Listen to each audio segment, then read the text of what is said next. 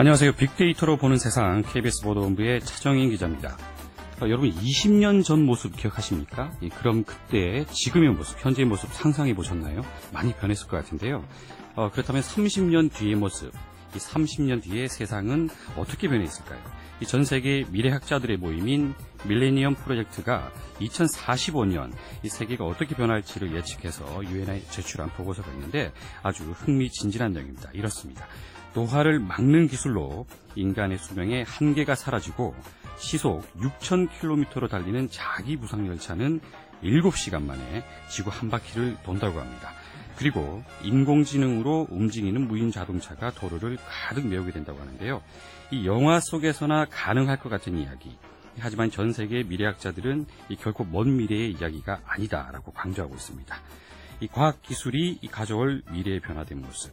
아직 실감은 나진 않지만 지금의 발전 속도라면 이 머지않은 미래에 우리 곁으로 다가오지 않을까 하는 생각입니다. 자, 오늘 빅데이터로 보는 세상에서는 소셜 분석을 통한 소상공인의 투자 전략을 알아보는 적정 투자 성공 창업과 아, 그리고 빅데이터를 활용한 다양한 애플리케이션을 소개하는 앱 속으로 들어온 빅데이터가 마련됩니다. 함께 해주시고요. 어, 빅데이터 관련돼서 궁금한 점 그리고 분석하고 싶은 내용 저희 빅데이터로 보는 세상 앞으로 문자를 보내주십시오. 이 빅데이터로 직접 분석해서 궁금증을 풀어드리도록 하겠습니다. 자, 휴대전화 문자 메시지는 지역번호 없이 샵 9730, 샵 9730이고요. 어, 짧은 글은 50원, 긴 글은 100원의 정보 이용료가 부과됩니다. 스마트폰을 통해서 어, 들으시는 분들은 KBS 라디오 애플리케이션 콩, KONG죠. 이걸 다운받으시면 문자 참여하실 수 있습니다.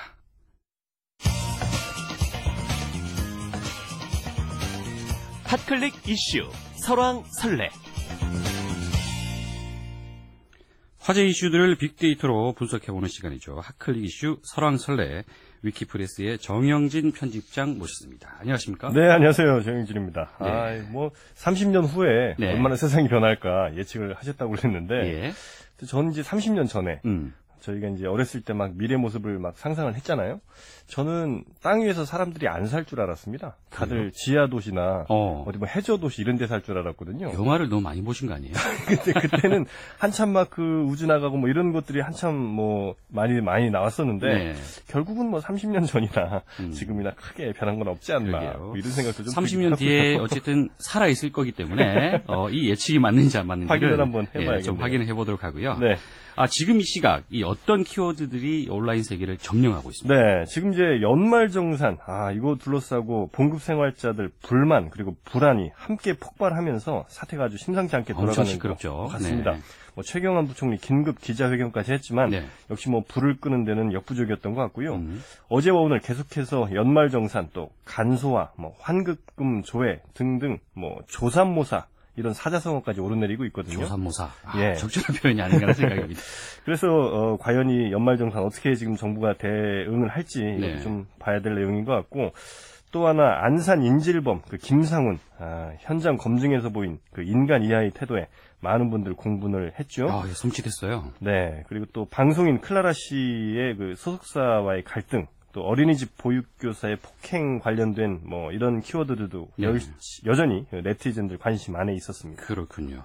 이 가운데서요, 특히 클라라 씨, 네네. 연예인, 이분에 대한 관심이 많이 높았다고 하더군요. 네, 어제와 오늘 새벽까지 가장 많은 데이터 만들어낸 키워드가 바로 이 클라라였는데, 예. 어, 지난 한 해 가장 많이 검색된 인물 쭉 보면요. 네. 가장 많은 연관 데이터 만들어진 인물들 쭉 보면 10명 중 한 7, 8명은 다 연예인이거든요. 아, 그렇습니까? 근데 이제 우리가 흔히 생각할 때는 연예인들이 그렇게 많은 데이터가 만들어질까 이제 이런 생각들을 많이 하는데 예. 실제로는 대통령 정도 빼고는요 10위 안에 거의 들어간 사람들 다 연예인들입니다. 오. 가끔 이제 뭐 김연아 선수 같은 스포츠 스타들 어, 아니면 뭐 이건희 회장 요 정도가 10위 안에 이제 드러나 들어갈 정도고요. 예. 그래서 보면 어, 3사 포털 사이트 공통으로 보면 어, 전지현 씨, 뭐 걸스데이 혜리, 또 아이유, 엑소, 소녀시대 이런 분들이 공통으로 10위 안에 든 인물들이거든요. 예. 그러니까 어, 연예인에 대한 뭐 우리 사회적 관심이 대단히 좀 높다 이렇게는 볼 수가 있을 것 같고 이번에 그 클라라 씨 소속사와 뭐 법적 분쟁이 보도가 된 이후에 예. 처음에는 어 그렇게 큰 관심까지는 없었다가 예, 클라라 씨가 뭐 소속사 회장으로부터 성적 수치심을 느낄 만한 문자를 받았다 이런 예. 내용의 인터뷰하면서 사건이 일파만파 커졌죠. 그렇죠.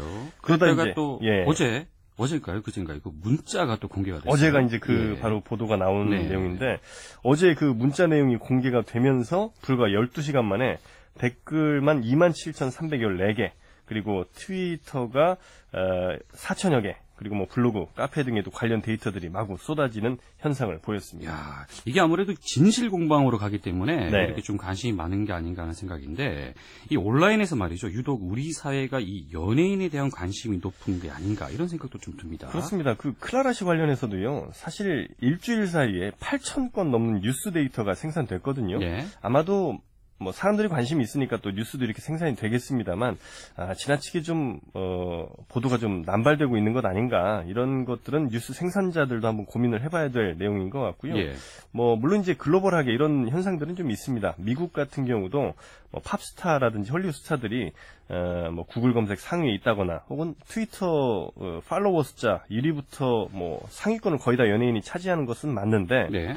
어, 예를 들면 뭐 저스틴 비버나 레이디 가가, 뭐 케이티 페리, 또 리안나 이런 사람들이 버락 오바마 대통령보다 또 위에 있거든요. 음, 하지만 우리나라는 이거보다 상황이 좀 더 심각한 게, 뭐 파워 트리, 트위터리안이라고 불리는 뭐 유시민 씨, 노회찬 씨, 뭐 혜민 스님 이런 분들 다 10만에서 한 30만 명 사이에 예, 팔로워들이 있는데, 어, 이 빅마우스라고 알고 있었는데 그 생각보다는 좀 작아요. 근데 슈퍼주니어 최시원 씨가 예. 400만 명이거든요. 400만 명이요. 예. 한 도시네요, 그냥. 그렇죠. 네. 그리고 슈퍼주니어 전 멤버가 다 100만 넘기고요.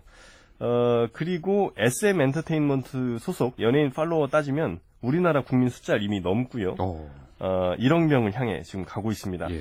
그러다 보니까 사회 전체가 온통 그 어떤 방송 프로그램마저도 연예인 사생활 또 신변 잡기에 좀 집중이 돼 있는 게 아닌가 이런 좀 아쉬움이 좀 있고요. 그렇네요. 그래서 어떨 때는 저희가 정치나 기업 관련 데이터 분석을 하면서도 어, 한 키워드에 연예인 관련 버즈들, 연예인 관련된 언급들이 워낙 많아서 그거 걸러내는데도 왜냐하면 이건 유의미한 데이터가 아니기 때문에 네. 그런 거 걸러내는데도 상당한 시간을 또 할애해야 될 때까지 있거든요. 어. 하여튼 아, 이런 현상들은 조금 음, 개선될 필요가 있지 않나. 아, 유럽이라든지 뭐 하다못해 일본만 가더라도 이 정도까지는 아니거든요. 그렇군요. 예, 이런 현상은 좀 음. 예, 제고해볼 필요도 예. 있을 것 같습니다. 아무래도 우리나라가 정보를 좀 접하는 데 있어서 이 네. 포털 사이트에 집중하다 보니까 그런 면도 거기에 좀- 올라오는 뭐 인기 검색어 네. 이런 거에 좀 관련된 여론들이. 많이 만들어지기 때문인가 하는 그런 좀 생각도 해보고요. 예. 네. 자 그리고요, 음, 인천의 그 어린이집에서 발생한 폭행 사건, 그 충격. 네. 아, 전 아직도 좀 안 갔는데 이 여기저기서 말이에요 비슷한 그 학대 사례들이 보고되고 있다고 하는데요. 그렇습니다. 뭐 역시 뭐 어, 허벅지 아래에다가 뭐한 어린이를 뭐 재운 뭐 그러다가 이제 아이가 뇌사 상태에 빠진 뭐 이런 일까지 이제 보고가 되면서 예. 여러 학대 문제들이 막 본물 터지듯이 지금 나오고 있는데 음, 어 일단은 뭐 아이가 있는 부모들 혹은 뭐 그렇지 않은 분들까지도 상당히 그 공분하고 있는 것 같고요. 상당한 양의 데이터를 생산하고 있고요. 예. 어, 그래서 이번엔 저희가 그 위치 기반 분석을 좀 해봤습니다. 어, 예. 그러니까 어느 지역에 사는 분들이 더 이 문제에 좀 관심을 가졌는지. 아무래도 서울일 것 같은데 조금 이 안에서도 좀 나뉠 것 같아요. 예, 그리고 음. 기본적으로 서울 지역이 이제 데이터 자체로 절대수가 많기 때문에 에, 그 외 지역의 데이터는 어, 물론 이제 바디 자체가 좀 작습니다. 예. 그래서 통계적으로 뭐 유의미하다 이렇게 말씀드리긴 조금 어려울 수 있습니다만 어, 참고 정도만 해주신다면 먼저 서울 내에서도 동북, 서북, 동남, 서남 이렇게 이제 분류를 해보니까 네. 동북 쪽 분들의 데이터가 많았습니다. 그러니까 음. 노원, 도봉, 동대문, 중랑 아, 이쪽에 해당하는 분들의 어떤 그 SNS 데이터, 그러니까 이 아동학대, 어린이집 아동학대 관련해서는 이쪽 분들 관심이 조금 더 많았다. 아무래도 이쪽이 서울 내에서도 좀 인구가 좀 많은 걸로 알고 있거든요. 그런 측면도 있을 것 어린이집도. 더 많을 것 같고 예. 그렇기 때문에 의견이 좀 많이 나오지 않았나 하는 생각이 좀 드네요. 그럴 수 있겠고요. 또 전국적으로 보면 인천 지역, 인천 지역은 이번 이제 사건이 발생한 지역이기도 하니까요. 그렇죠. 또 경기 서부 지역, 그러니까 부천이나 시흥 정도가 될 것 같습니다. 예. 또 충청 북부, 그러니까 천안 관련된 지역, 또 어. 경남에서는 창원 지역, 어, 이런 곳들이 인구 대비 데이터가 좀 많은 것으로 어, 분석이 됐거든요. 예. 어, 그래서 저희가 살펴볼 때는 대체로 좀 인구 대비해서 젊은 층들이 조금 더 많이 사는 곳이 아마도 뭐 그러니까 좀 더 아이가 있는 부모들, 좀더 그렇죠. 젊은 부모들이 많은 곳이 음. 아, 이런 데이터가 많이 나온 게 아닌가 이렇게 좀 추측, 분석이 좀 가능했던 것 같고요. 예. 어, 다만 이제 다시 말씀드리지만 이게 SNS상에서 자신의 위치 정보를 공개한 분들을 대상으로 어, 분석을 하기 때문에 다리 자체가 좀 작습니다. 예. 다만 이제 이런 그 위치 기반의 어떤 분석 같은 경우는 종종 그 기업들 사이에서 가장 선호되는 데이터이기도 한게 음. 어느 지역에서 어, 내가 원하는 고객들을 만날 수 있는지 이게 이제 기업들이 굉장히 좋아하는 정보거든요. 예. 그래서 앞으로 이 빅데이터 위치 기반 분석도 상당한 그 어떤 상업성이 좀 있다, 아, 가능성이 있다고 볼 수 있겠습니다. 그렇군요. 이 소셜상의 데이터이긴 하지만 어, 그만큼 관심은 많아지고 있다. 그렇습니다. 좀 네네. 이렇게 해석을 할 수가 있을 것 같고요. 어, 이런 사건들이 자주 발생하다 보니까 이 네. 어린이집, 어린이집 내에 CCTV를 반드시 설치해야 된다 이런 목소리가 높거든요. 네. 이 현장에 계신 분들은 뭐 초우 개선 이런 것들도 좀 우선시 돼야 된다 이런 목소리들이 다양하게 나오고 있는 네, 거예요. 일단 저희가 소셜 분석을 해 보니까요. 네. 이 CCTV 설치에 에, 찬성하신 분들이 94%였습니다. 뭐 거의 절대 다수다. 이제 이렇게 말씀드릴 수가 그렇죠. 있을 것 같고요. 다만 이제 뭐 다수의 의견이 반드시 옳은 것은 이제 아닐 수도 있으니까 뭐 정책 세우시는 분들이 판단 또 하시 겠습니다만 요즘 그 CCTV 관련해서요. 이 빅데이터 기술도 많이 또 접합이 되고 있거든요. 예. 어, CCTV가 지능형으로 바뀌면서 예를 들면 지난 2013년 4월에 미국 보스턴 마라톤 폭탄 테러 사건이 있었죠. 그때 당시에 미국 FBI가 1초에 안면 인식 정보 3,600만 개를 처리하는 이 빅데이터 기술을 이용해서 그 만 명 넘는 관람객 중에서 용의자를 특정해서 나흘 만에 검거를 한 적이 있었거든요. 1초예요. 1초에 3,600만 명의 그러니까 얼굴을 처리하는 하는. 겁니다. 예. 어, 지금도 어, 특정 상황 그러니까 비명 소리가 들린다거나 격한 움직임이 있을 때 그 상황을 추적하는 CCTV가 있습니다. 그러니까 요즘 음. 왜 차에 장착하는 블랙박스도 보면 주차 중 항상 녹화하는 게 아니라 어떤 움직임, 움직임 이 있을 때. 예, 그때만 음. 이제 녹화하는 게 있잖아요. 그렇죠. 그러니까 비슷한 원리로 그러니까 움직임이 비정상적이라고 판단될 때만 그걸 녹화를 하고 그 움직임을 따라 추적하는 이런 CCTV도 있고 예.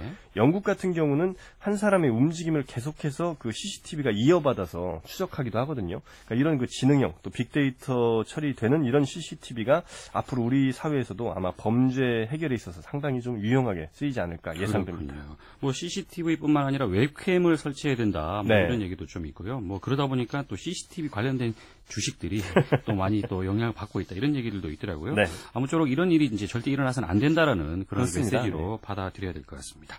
자, 지금까지 핫클릭 이슈 설왕설래 위키프레스의 정영진 편집장과 함께했습니다. 수고했습니다. 네, 감사합니다.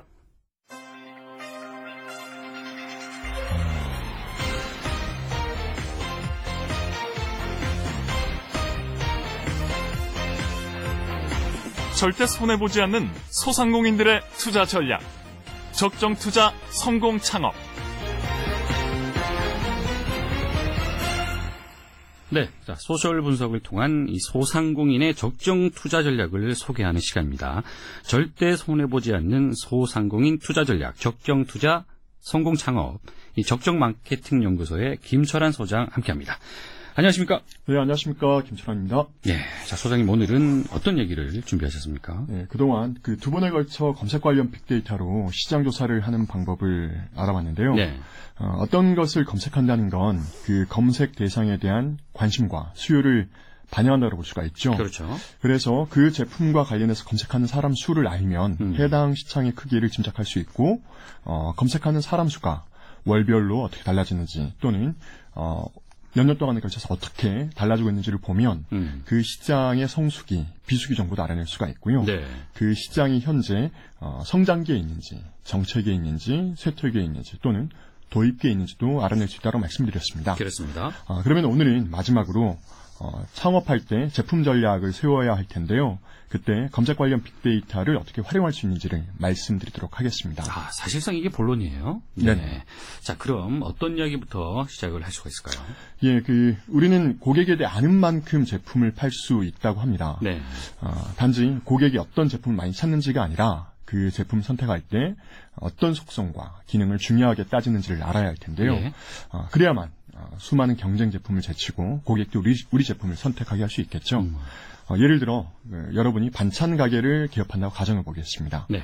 그런데 그 개업하려는 동네에 이미 수많은 반찬 가게들이 영업을 하고 있다면 뭔가 특별한 걸 제공해야만 돈을 벌 수 있겠죠. 네. 네, 그러려면 고객들이 반찬 가게에 대해서 가지고 있는 욕구를 알아야 할 텐데요. 이때 네이버 키워드도구나 구글 트렌드 같은 어, 서비스를 이용하면 어, 반찬 가게에 관련된 여러 가지 의미 있는 인사이트를 알 수가 있습니다. 오.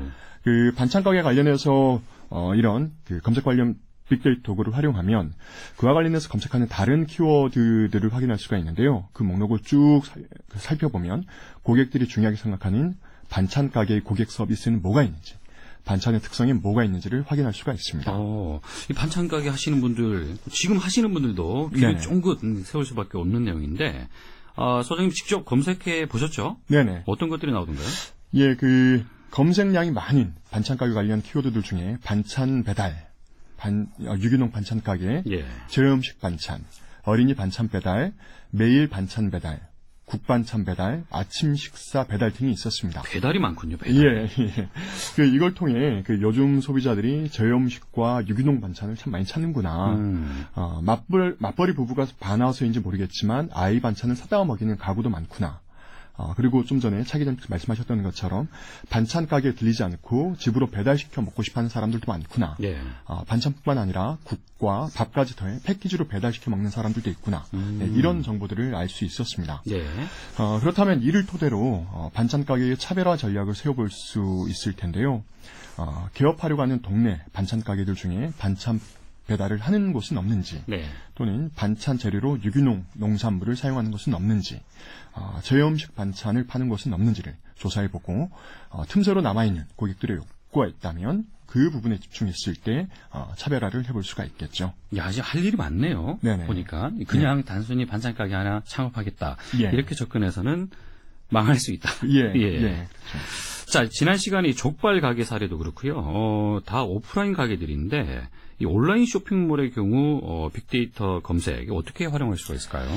어, 기본적인 활용법은 오프라인 비즈니스나 온라인 비즈니스 모두 비슷합니다. 네. 어, 다만 온라인 쇼핑몰 같은 경우에는 파는 상품군이 굉장히 다양한데요. 네, 그럴 경우 쇼핑몰 전면에 어떤 제품을 배치할지 이제 많은 고민을 하게 될 텐데 음. 네, 그때 검색 관련 빅데이터를 활용해 볼 수 있습니다. 그 쇼핑몰을 만들면 사람들을 쇼핑몰로 방문시키기 위해서 광고도 하고 홍보도 하고 적지 않은 시간과 비용을 투자해야죠. 어, 그런 만큼 가장 잘 팔릴 만한 제품을 어, 쇼핑몰에 눈에 잘 띄는 위치에 배치해야만 수익성 향상에 도움이 될 수가 있겠죠. 네. 어, 참고로 쇼핑몰의 경우에 그 쇼핑몰 방문자들 중에서 고객이 되는 사람 비율이 1% 정도밖에 안 된다라고 해요.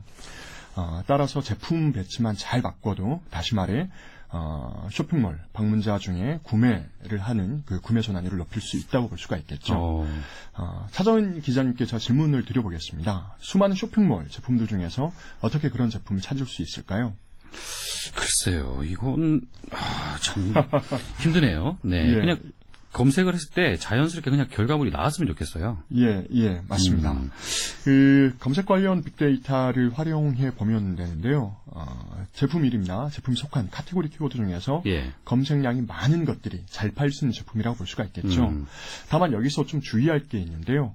제품마다 잘 팔리는 시기가 다를 수 있기 때문에 1월, 2월, 3월, 4월 그렇게 월별로 제품 관련 검색량을 다 확인해 봐야 된다는 겁니다. 어, 참고로 검색 관련 빅데이터 서비스에서는 월별, 업종별 인기 검색어에 대한 정보도 제공해 주는데요.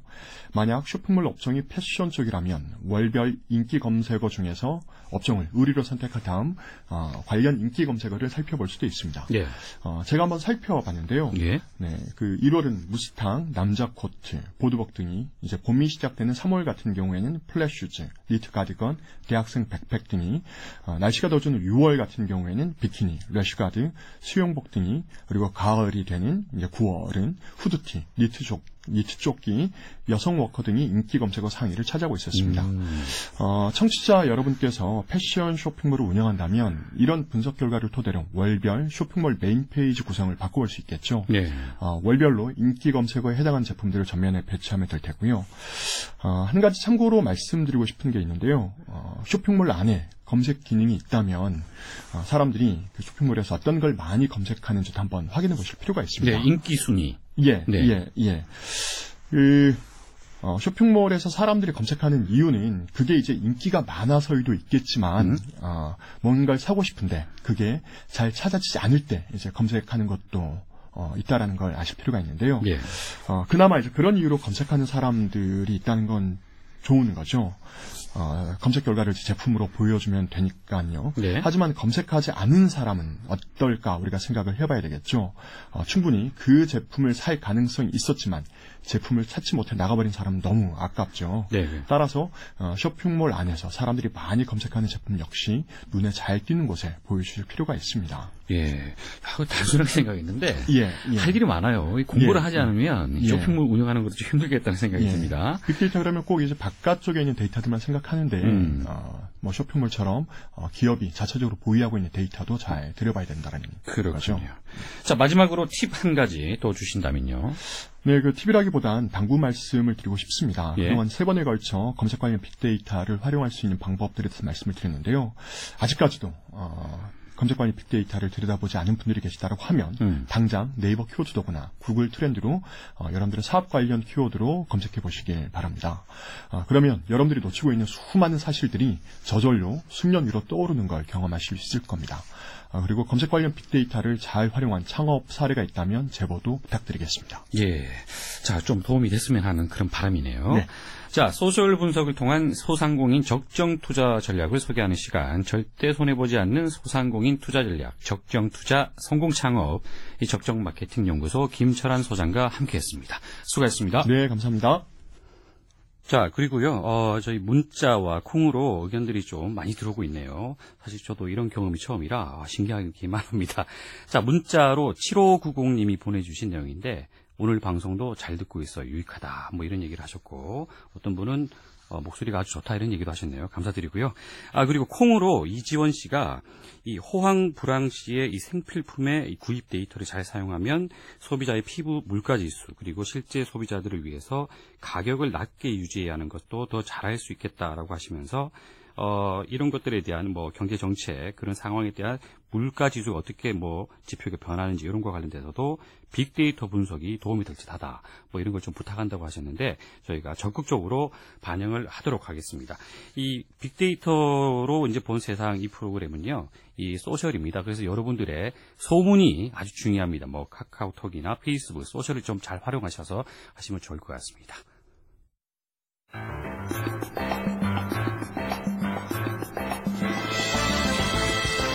앱 속으로 들어온 빅데이터. 네, 빅데이터를 활용한 다양한 애플리케이션을 소개하는 시간이죠. 앱 속으로 들어온 빅데이터 IT 컨설턴트 황지혜 씨와 함께합니다. 안녕하세요. 네, 안녕하세요. 자, 그 오늘은 말이에요. 어, 떤 애플리케이션 준비하셨습니까? 네, 맛있는 식당을 어떻게 찾으세요? 맛있는 식당이요? 네. 안 찾습니다. 왜냐하면 아, 남들이 어, 찾아주는. 그렇죠. 왜냐하면 정보가 좀 어, 아닌 경우가 좀 있었어요. 하지만 네, 네. 어찌됐건 인터넷을 많이 의지하게 되죠. 네, 네. 참, 맛집이라고 해서 찾아갔는데 줄만 서고 정작 맛은 없고 이런 경험들 참 많으셨을 텐데요. 예. 제가 오늘은 진짜 맛집을 쉽게 찾을 수 있는 앱을 하나 소개해드리겠습니다. 아, 기대가 되는데요. 어떤 앱이죠? 사실 맛집 정보는 수요가 많다 보니까 스마트폰 앱들이 많이 나와 있어요. 예. 대표적으로 피켓, 전국 맛집 탑10, 식신, 메뉴판닷컴 뭐 이런 앱이 잘 알려져 있고요. 예. 최근에는 망고 플레이트나 이지체크 핫플레이스가 또 인기를 얻고 있습니다. 예. 그 중에서도 제가 써보고 만족도가 가장 높았던 다이닝 코드라는 앱을 골라봤어요. 다이닝 코드. 예, 제일 쓰기도 어. 편하고 취향에 맞는 맛집도 잘 찾아줬습니다. 알겠습니다. 어떻게 활용합니까? 인터넷 대부분 인터넷 검색을 하는 게 맛집 찾는데 가장 쉬운 방법인데 예. 치명적인 약점이 있죠.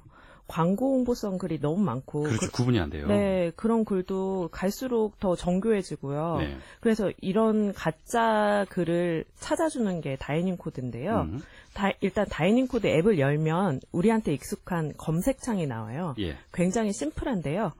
이 검색창에 원하는 맛집 스타일을 그냥 치시면 바로 결과를 얻을 수 있습니다. 오. 네. 예를 들어서 만약에 내가 회사 막내여서 회식할 곳을 찾아야 된다 하면 여의도 회식 이런 식으로 장소하고 모임 성격을 입력하면 되거든요. 아, 그렇게 치면 나온다는 얘기예요? 네, 네. 그러면 여러 명이 앉을 수 있는 자리가 있고 예. 양도 푸짐하고 뭐 떠들 수 있고 그런 맛집이 나옵니다. 어, 주차도 가능한지도 알수 아, 있고. 그렇죠. 그럴 경우에는 이제 검색어를 늘려서 하시면 돼요. 어. 예. 예를 들어 뭐 소개팅을 하러 갔는데 주차할 자리가 필요하다. 예. 그러면 홍대 소개팅 주차 이런 식으로 하시면 소개팅 할 만한 분위기에 주차도 가능한 맛집이 딱 나옵니다. 아, 그러면 상견례 하기 좋은 곳. 네, 여의도. 네. 그렇죠. 만약에 뭐 여의도에서 상견례를 한다 그러면 여의도 상견례 이런 키워드를 넣으시면 되고요. 예. 매운 게 땡긴다. 네. 그러면 광화문 매운 음식 이런 어. 식으로 하시면 됩니다. 야, 그렇군요. 네. 이 검색이야 포털에서도 다 되지 않습니까? 그러면 네. 이 애플리케이션의 그 검색 결과 다 믿을 수 있을까요? 네, 그렇죠. 그게 문제인데 검색만 하는 거면 네. 포털에서도 다 하시잖아요. 예. 그런데 뭐 인터넷에 맛집 정보는 많지만 그걸 정, 검증을 하는 게 문제겠죠. 네. 다이닝 코드는 200만 개가 넘는 블로그들의 정보가 맞는지를 음. 알려주는데 특화되어 있습니다. 예. 여기에 빅데이터가 쓰이는데요.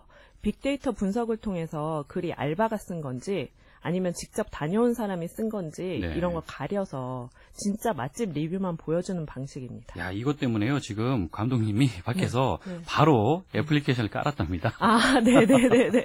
한번 써시, 써보시면 예. 그 유용함을 알게 되실 거예요. 네, 사실 뭐 저도 방송 들어오기 전에 깔고 왔거든요. 네, 네. 깔았더니 혹시나 해서 검색했더니 일단 네. 결과는 나와요. 네, 결과는 네. 나오는데 아직 네. 신뢰할 수 있는지 모르겠지만 아, 네, 네. 일단 다른 거에 비해서. 결과는 잘 나오더라라는 걸 확인했습니다. 네네. 네. 여기 이 앱에 올라오는 식당 수가 20만 개가 넘는다고 하니까 뭐 따로 검색은 필요 없을 것 같고요. 예. 이 앱만 잘 활용한다면 맛집의 신으로 거듭날 수 있을 겁니다. 어, 그러면요, 어, 맛집 광고, 그리고 진짜 맛집, 이걸 어떻게 나눈다는 거죠, 평가를? 네, 이런 게 바로 빅데이터의 신기한 힘인데요. 어, 이 앱의 원리는 광고성으로 글을 올리는 맛집 블로그의 특징을 파악해서 그런 유사한 특징이 발견되면 그걸 가짜 데이터로 생각하고 취합하지 않는 겁니다. 아, 이 몇 가지 단어들을 걸러내는군요. 뭐. 아, 예, 단어가 될 수도 있고요. 요즘 광고 블로거들은 팀처럼 움직인다고 하는데요. 네. 서로 블로그에 방문해가지고 서로 서로 이렇게 페이지뷰를 올려주고 댓글도 좋은 댓글만 달아주고 음. 그러면서 상부상조하는데 이런 패턴을 빅데이터 기술이 찾아내는 거죠. 예. 그래서 이 사람들이 비정상적으로 이런 걸 서로 해준다. 그런 걸 캐치해서 이걸 배제하고 진짜 리뷰만 보여줍니다. 예. 또 댓글이 달린 경우에 안 좋은 댓글을 막 인위적으로 삭제하거나 아니면 어느 순간 갑자기 댓글이 많이 달리거나 그런 음. 것도 이상 패턴이잖아요. 예. 그런 거를 감지해서 이거는 가짜구나. 그런 거를 알아냅니다. 그렇군요. 그런데 그, 다 걸러준다고 해도, 이 블로그가 엄청 많잖아요. 네. 하나하나씩 다 읽어보고 하는 게 아니라서, 이게 뭐 정말인지 아닌지, 정말 가족 모험에 맞는지 안 맞는지, 네. 이런 네. 구분하는 것도 쉽지 않을 것 같은데. 네, 네. 그게 포털 맛집 검색의 두 번째 문제인데요. 예. 그 많은 블로그를 다 읽어봐야 된다는 건데 블로그가 그 식당을 좋게 평가했는지 아니면 막 진짜 정말 다시는 가고 싶지 않다고 평가했는지 음. 그걸 다 파악해야 하는 불편을 없애주는 것도 이 앱의 역할입니다. 어. 네. 같은 식당을 대상으로 한 블로그 글도 진짜 평가만 걸러주고 또 그걸 기본으로 좋은 평가가 많은 식당을 위에 보여줍니다. 예. 그러니까 내가 키워드로 검색해서 위쪽에 뜨는 식당이 제일 평가가 좋은 맛집이라는 거죠. 그렇군요. 직접 써보시니까 어떻습니까? 평가 간단하게 하신다면? 네, 네. 제가 자주 다니는 지역의 기준으로 보니까 평소에 괜찮다고 생각했던 식당들이 위로 올라오더라고요. 예. 그래서 믿음이 갔고요. 음. 뭐 최근에 뭐 먹고 싶었던 과메기 같은 것도 진짜 맛집 찾아가지고 맛있게 먹을 수 있었습니다. 아, 그렇군요. 좀 있으면 점심시간인데, 저는 도루묵찌개 한번 검색을 아, 해봐야 요즘 되겠다는 제철이죠. 생각을 네. 해봐야겠습니다. 자, 빅데이터를 활용한 다양한 애플리케이션을 소개하는 앱 속으로 들어온 빅데이터. IT 컨설턴트 황지혜 씨와 함께했습니다. 수고했습니다. 네, 감사합니다. 자, 빅데이터로 보는 세상 오늘 방송은 이제 마치겠는데요. 내일은 빅데이터를 통한 문화 현상과 대중문화 분석 그리고 빅데이터 대중문화를 읽다 그리고 수요일이죠. 빅 퀴즈가 준비되어 있습니다. 많은 참여 부탁드리고요. 저는 내일 오전 11시 10분에 다시 찾아뵙겠습니다. 지금까지 KBS 보도본부의 차정인 기자였습니다. 안녕히 계십시오.